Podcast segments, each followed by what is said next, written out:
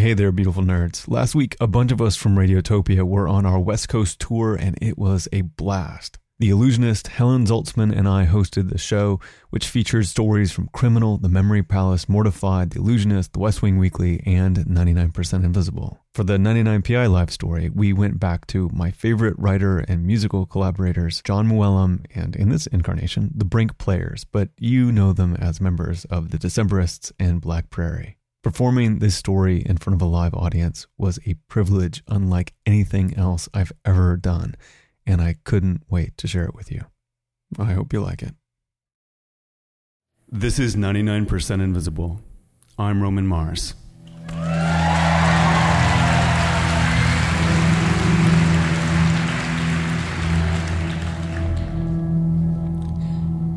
It was the middle of the night on March 27th, 1964. Earlier that evening, the second biggest earthquake ever measured at the time an insane 9.2 had mangled Anchorage, Alaska. 115 people died. Houses turned literally upside down or skidded into the sea. There was no light or power in the city, and for a long time, virtually no communication with the outside world. But there was radio. Are we on the air? Yes? We're ready to go again. It was a station in Anchorage running on backup generators and a cracked transmitter. A station in Fairbanks picked up that signal and repeated it. And a man in Juneau somehow picked up that Fairbanks station, called a radio station in Seattle, and let the broadcast play over the phone. The Boy Scout troop that went overnight to McHugh Creek, Bill Noble would like to get a message if they are all right. Like that, a voice from Anchorage touched the lower 48 a sign the city was still there. And soon the degraded signal broadcast in Seattle was relayed and relayed again until eventually people across America, then around the world, heard the same woman's voice. We have word here that Mary Sweet is asked to contact her mother. Mother is at home. The president of that Anchorage radio station happened to be on a goodwill tour of Japan and when he turned on a radio in Tokyo, he couldn't believe it. It was the voice of his own newsgirl back home. The woman's name was Genie Chance. Jon Mooallem and the Brink Players have her story.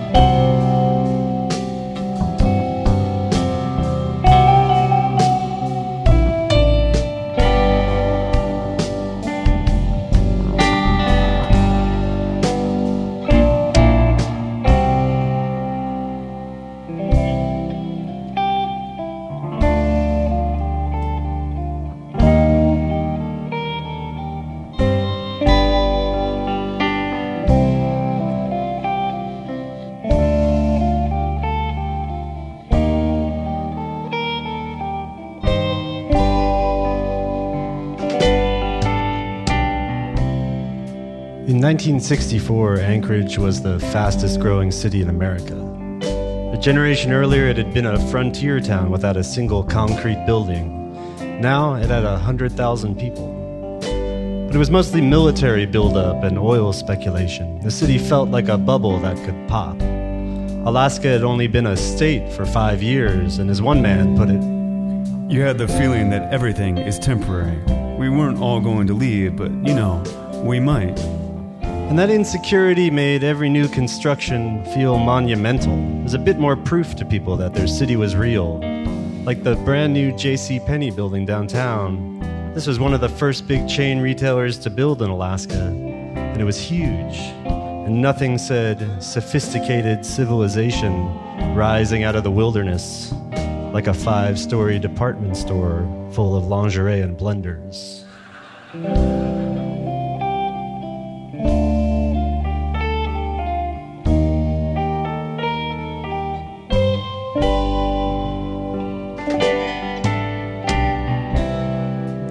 The beginnings of genuine culture in Anchorage, too, like the city's all volunteer symphony, conducted by a moonlighting bulldozer operator, and the Anchorage Little Theater, a community troupe run by a cosmopolitan guy in a turtleneck named Frank Brink.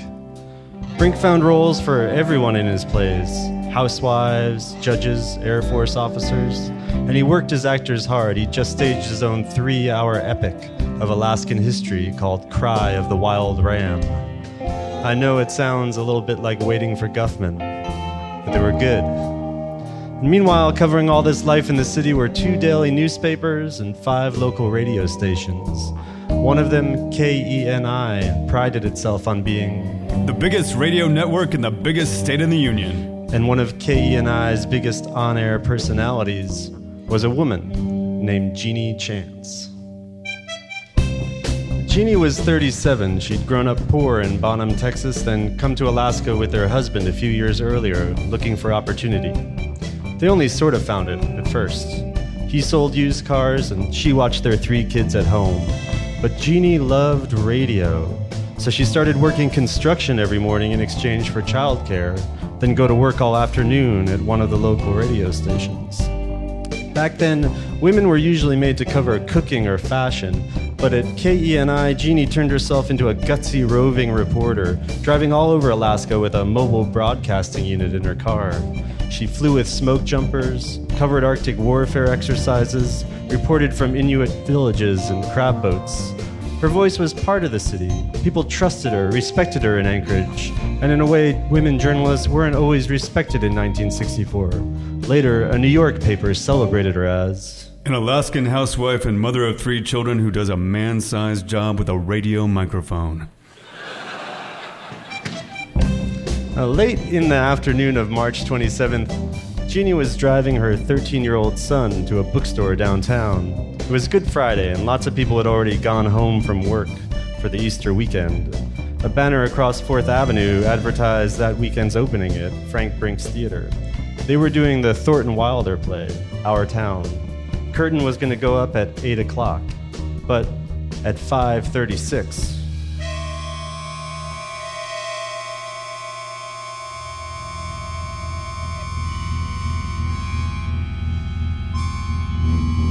Genie's first thought when her car started bucking at the red light was that she must have blown a tire. But then, through the windshield, she saw people knocked down in the street she saw a line of parked cars at the gas station slam together, then separate, then slam again. She watched them fold in and out and thought, it's like a grotesque accordion. Later, one man would say it felt like the earth was whipping the city around like a dog shaking an animal he's killed. Buildings listed off their foundations. The huge ground waves moved through the asphalt like the roads were liquid. The J.C. Penney building, a school kid stuck in the elevator watched a book suddenly levitate off the elevator floor and hang weightless in midair in front of him. For a split second, it was like he was in orbit, and that's when he knew the elevator was falling. The quake went on like this for almost five full minutes. Then it stopped. And the instant it did, Genie threw her car in gear.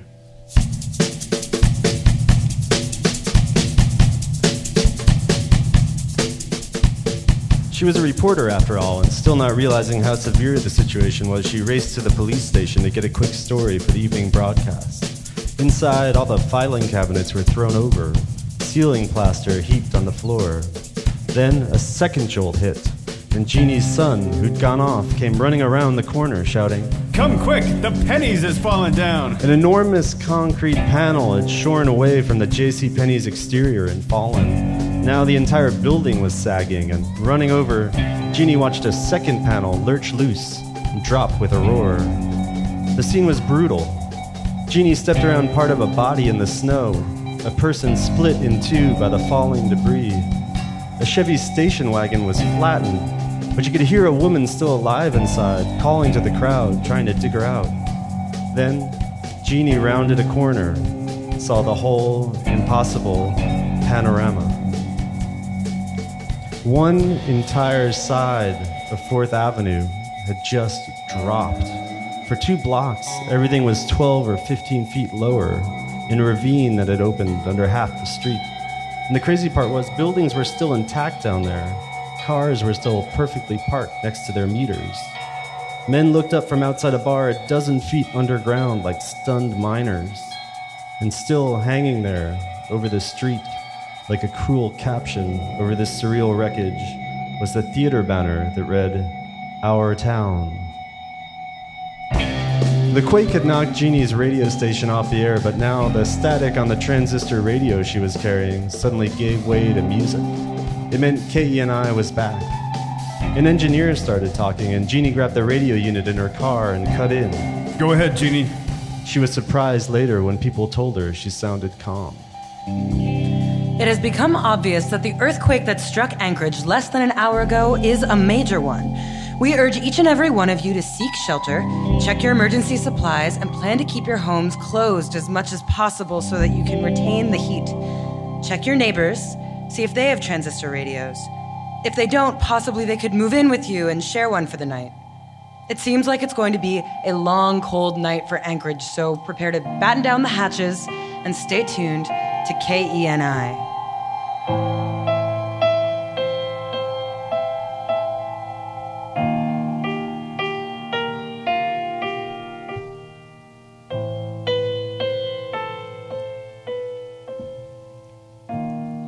Think of what it means when we say a person feels shaken. In Anchorage, this wasn't a metaphor. The whole city had been thrown. There'd only been about an hour between the quake and nightfall, and with the power out and snow falling through a thick fog in the dark, there was no way for everyone to tell just how badly their world had been jumbled. The feeling of vulnerability, of total dislocation, was hard to describe. As one guy put it, You don't know if anyone else is alive. Maybe you're the last man. So it was comforting to hear another voice start talking to you, especially Genie Chance's voice. After making that first announcement on the air, Genie drove back to the police station. Authorities realized that with the radio unit in her car, she was the only voice there able to address the entire city. So they told her to keep talking. Soon they got her broadcasting from inside the building and rounded phone calls to her as the lines reopened. It was up to Genie to decide what information to relay to the public. At first, it was mostly just her. One KENI employee remembers that the newscaster had been on the air when the quake struck. A hotshot they'd just hired away from a big station in Los Angeles had been so wigged out that the second the shaking stopped, he'd walked out of the building without a word. He resurfaced a couple weeks later, calling from back in California to officially quit. And Genie was shaken too. A week later, she'd break down out of nowhere and weep all night, but now, I kept trying to forget the unforgettable scenes I had witnessed. Thousands of terrified people were huddled in their unheated shelters, waiting for words of reassurance and instruction. so she started doing her job, talking to people on the radio. Before long, the rest of her colleagues and other stations in town were back working the airwaves too, but it still often felt like Genie was the one at the center of things, directing things. The turbine site needs diesel fuel, she'd say, or here's where electricians should report. And then she started reading the personal messages pouring in too. Mr. and Mrs. Dick Fisher are still here at police headquarters waiting for any word of their children. We have a message from Northwest Airlines saying that the crew cannot locate stewardess Beverly Johns. So many people were desperate to locate or reassure each other. Howard Forbes would like it to be known that he will be at Mike Whitmore's. And Genie was helping those people shout across the fractured city. A message to Kenneth Sadler Mrs. Sadler is fine. A message to Walter Hart Lee Hart is fine. Meanwhile, ham radio operators were relaying those messages to families in the lower 48. And when reporters around the country finally got through to Anchorage, It was often Genie, still sitting in front of her radio microphone, who took their calls. No, she assured them the city wasn't swallowed in flames. And no, it wasn't under martial law. She talked to Omaha, New York, London. One interview she did was rebroadcast in more than a hundred other places the same day. Friday night had become Saturday morning by then, then Saturday afternoon, Saturday night. For the first 30 hours, I talked constantly. And after two hours sleep, she was right back on the air.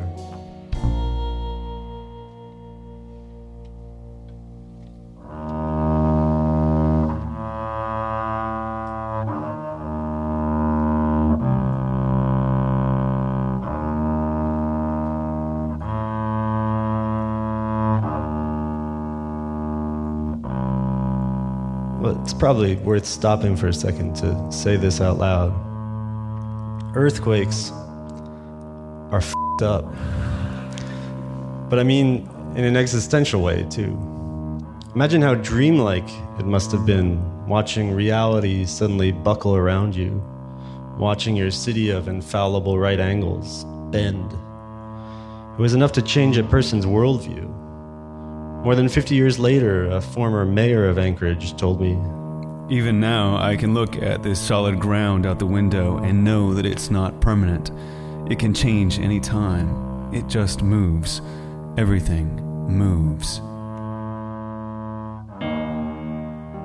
Understand that in 1964, plate tectonics was still just a theory, kind of a radical one. It was hard for people to accept that the continents we stand on are actually in motion, that we're just sliding around randomly on violently colliding plates of rock, and that nothing is stable, that everything runs on pure chance. That's what this story is about, really chance. Maybe that's obvious, it's even the woman's last name. But the question is how are we supposed to live on the surface of such unbearable randomness? And what can we grab hold of that's fixed? Well, when I hear the old recordings of Genie on the radio that weekend and all the other voices working too, I picture them as solid objects, like wires crossing the city of Anchorage and the state of Alaska further out, crossing each other too, like a net, a kind of alternate human infrastructure, snapping into place where the built environment gave way.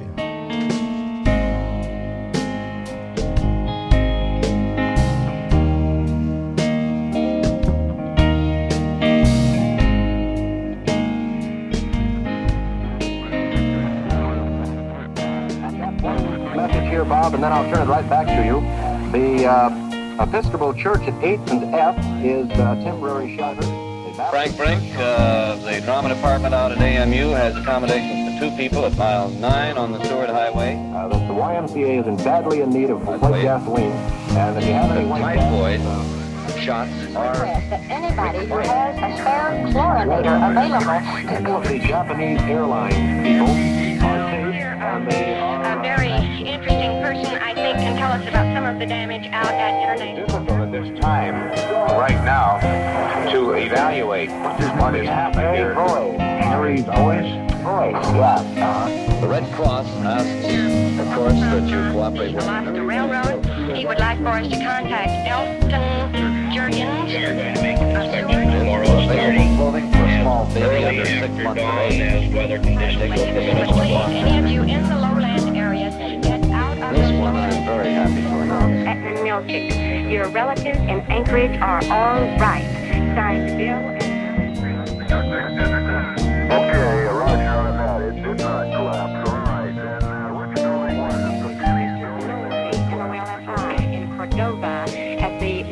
Hotel. The message says your family has been contacted and everything is okay. I've been so involved trying to assist down here in the coordination of uh, the message service at the uh, Civil Defense uh, headquarters that uh, I really hadn't stopped to think how worried and concerned my parents must be. I understand that uh, KFAR in Fairbanks is monitoring us and is relaying messages to the South 48. I wonder if the person in KFAR would take down a message for me and get the word to my family in Bonham, Texas, that the Chance family is all right. The Chance family is all right. All five of us are safe. None of us received a scratch. We have another message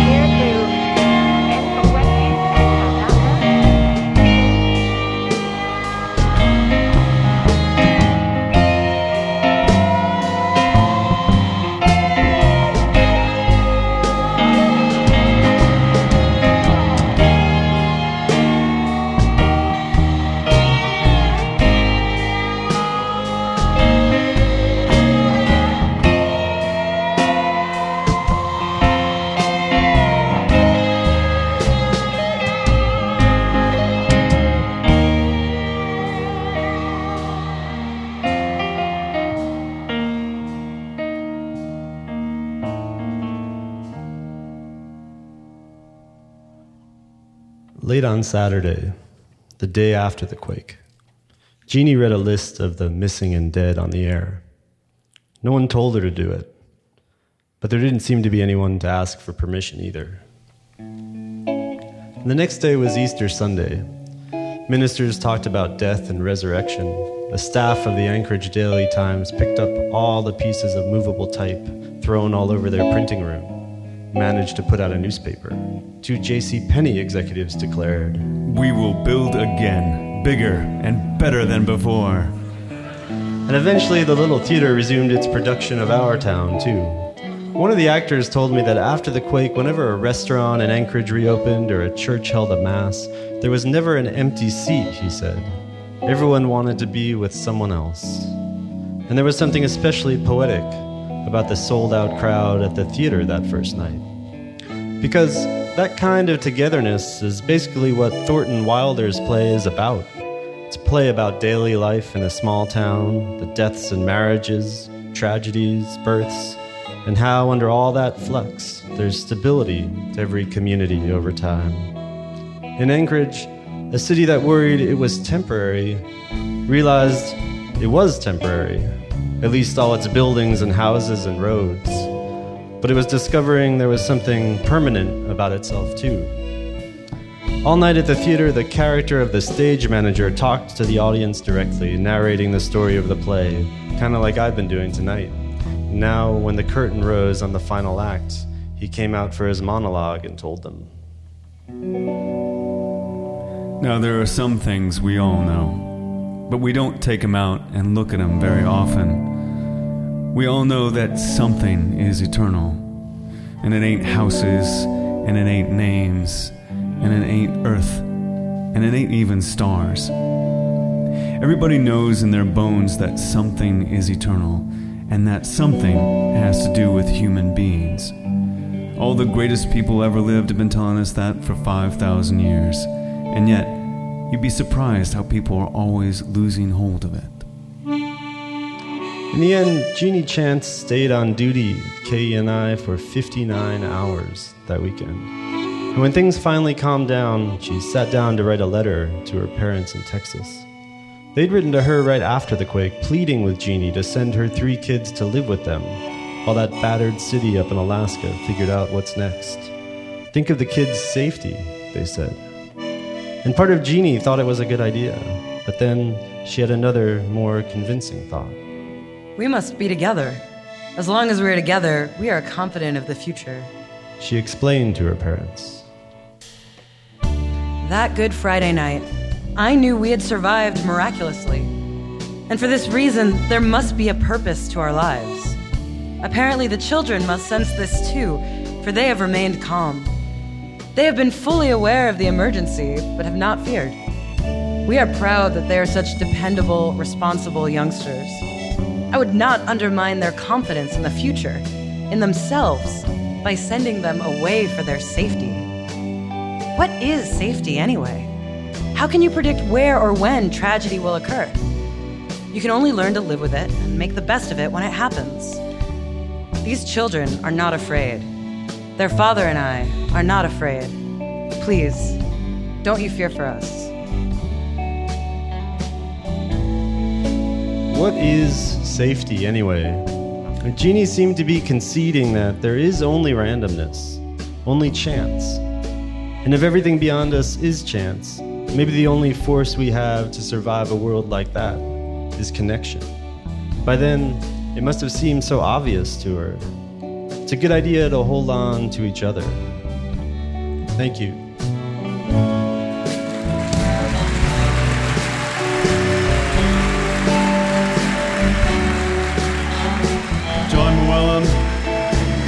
Brink Players, Jenny Conley Drizos on accordion and piano, Nate Query on bass, John Moen on drums, Chris Funk on guitar, and John Neufeld also on guitar. And that is Miss Avery Trufelman as Genie Chance.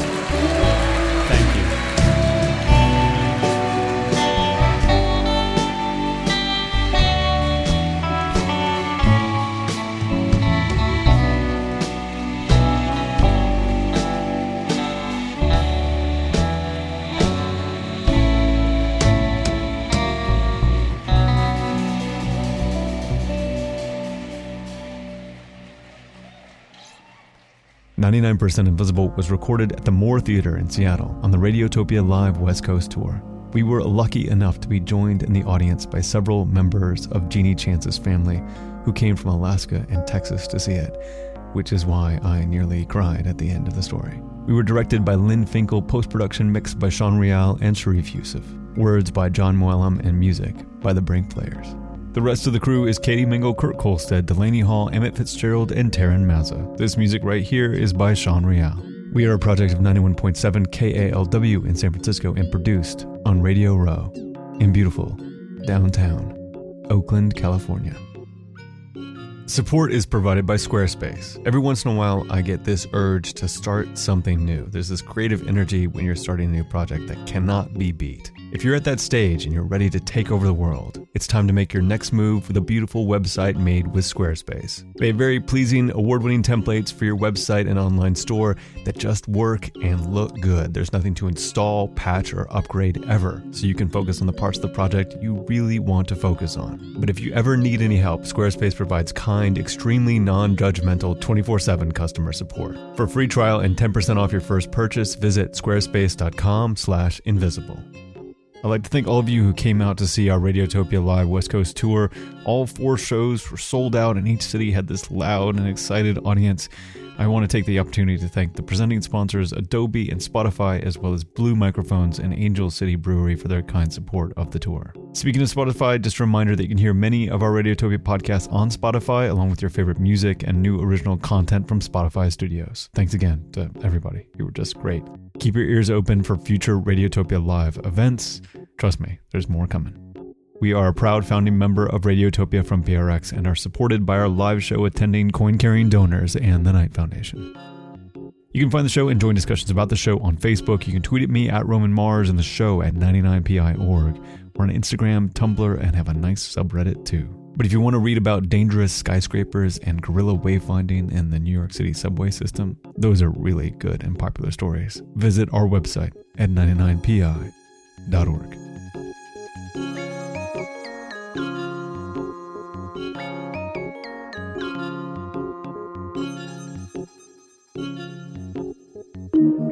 Radiotopia.